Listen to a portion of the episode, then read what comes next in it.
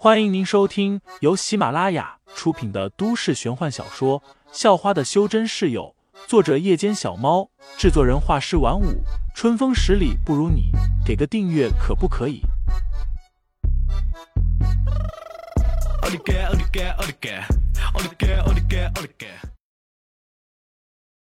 第二十三章一拳中，可以，就这么说定了。废材笑道。爽快的答应了。正趴在桌子上抽泣的肖韵忽然抬起了头，双眼都还红着，带着哭声问道：“赌那么多钱，要是输了怎么办？”哎呀，嫂子不高兴了。柳飞生怕废材改变主意，立即嘲讽道：“别乱说话，咱们还没洞房呢，什么嫂子？”废材说话也被他们带的有点偏了。萧韵听见，一下就生气了，用力踢向废材的小腿。然而，废材很轻易的就提前察觉到，并且躲开了。于是，萧韵又像上次的柳飞一样，一脚踢在了桌子腿上。原本，他上次在小山头扭伤的脚踝都还肿，踢的这一下，顿时就让他疼的眼泪都出来了。呜！萧韵又趴了下去。抽泣了起来，废材看了有些哭笑不得，这丫头也太爱哭了吧。不过他也能理解，家里破产，自己还整天被人欺负，确实有点可怜。先把钱转到中间人那里，要是输了赖账，我可不干。这时已经快上课了，柳飞便赶紧催促道：“我还怕你赖账呢。”废材很爽快，一下子就把钱转了过去。对了，你知道交货之后，你爸还会给我多少钱吗？废材忽然问道。他想起来一件事，也就是锻造灵气的事情。据他所知，夏阳市还存留着一个不大的秘密商会。这个商会虽然不大，但是卖的东西却很多，包括各种稀罕之物。而且主要是修真者需要的物品或材料。如果他有五十万，也许能买到锻造灵气所需的材料。灵气啊，就连老头也只有一件，也就是那把不知道用了多久的宝剑。要是能拥有一件灵气，那么将来报仇，他就更有把握战胜赵重阳了。当然知道，一般来说，这种买卖。钱伯都会付百分之二十的定金，所以总额应该是五十万。柳飞一副很懂的样子。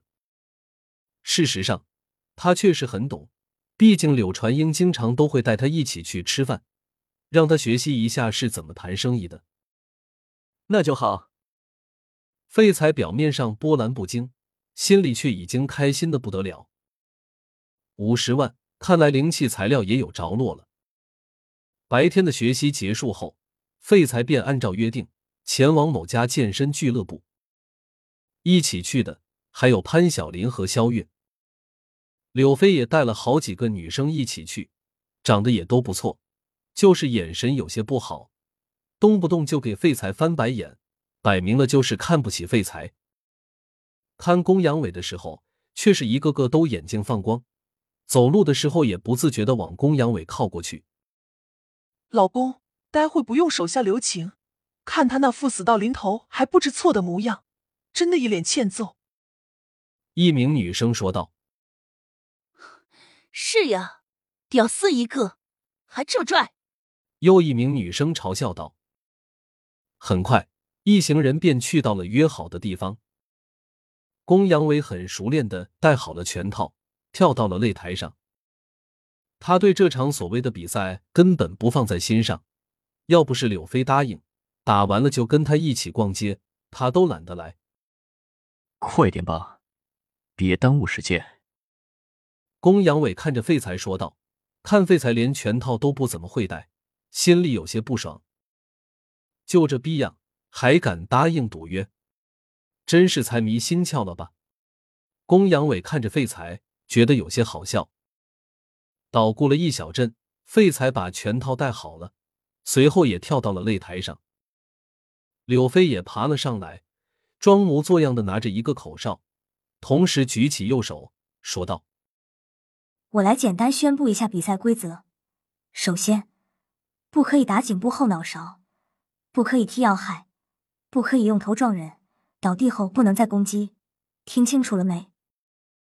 说完，柳飞还特意看了一眼废材，生怕废材耍赖。好，好，好。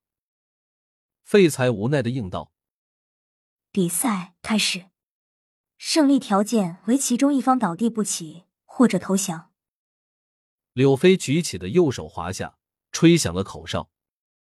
随着哨声响起，那几名女生也是尖叫了起来，一副花痴的模样。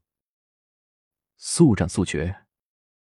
公羊伟暗道，随后便一步向前，左手握拳，以极快的速度向废材挥去。这是一个假动作，目的是分散废材的注意力。蓄势待发的右拳才是他真正的杀招。然而，废材早已看穿了这一切。听众老爷们，本集已播讲完毕，欢迎订阅专辑，投喂月票支持我，我们下集再见。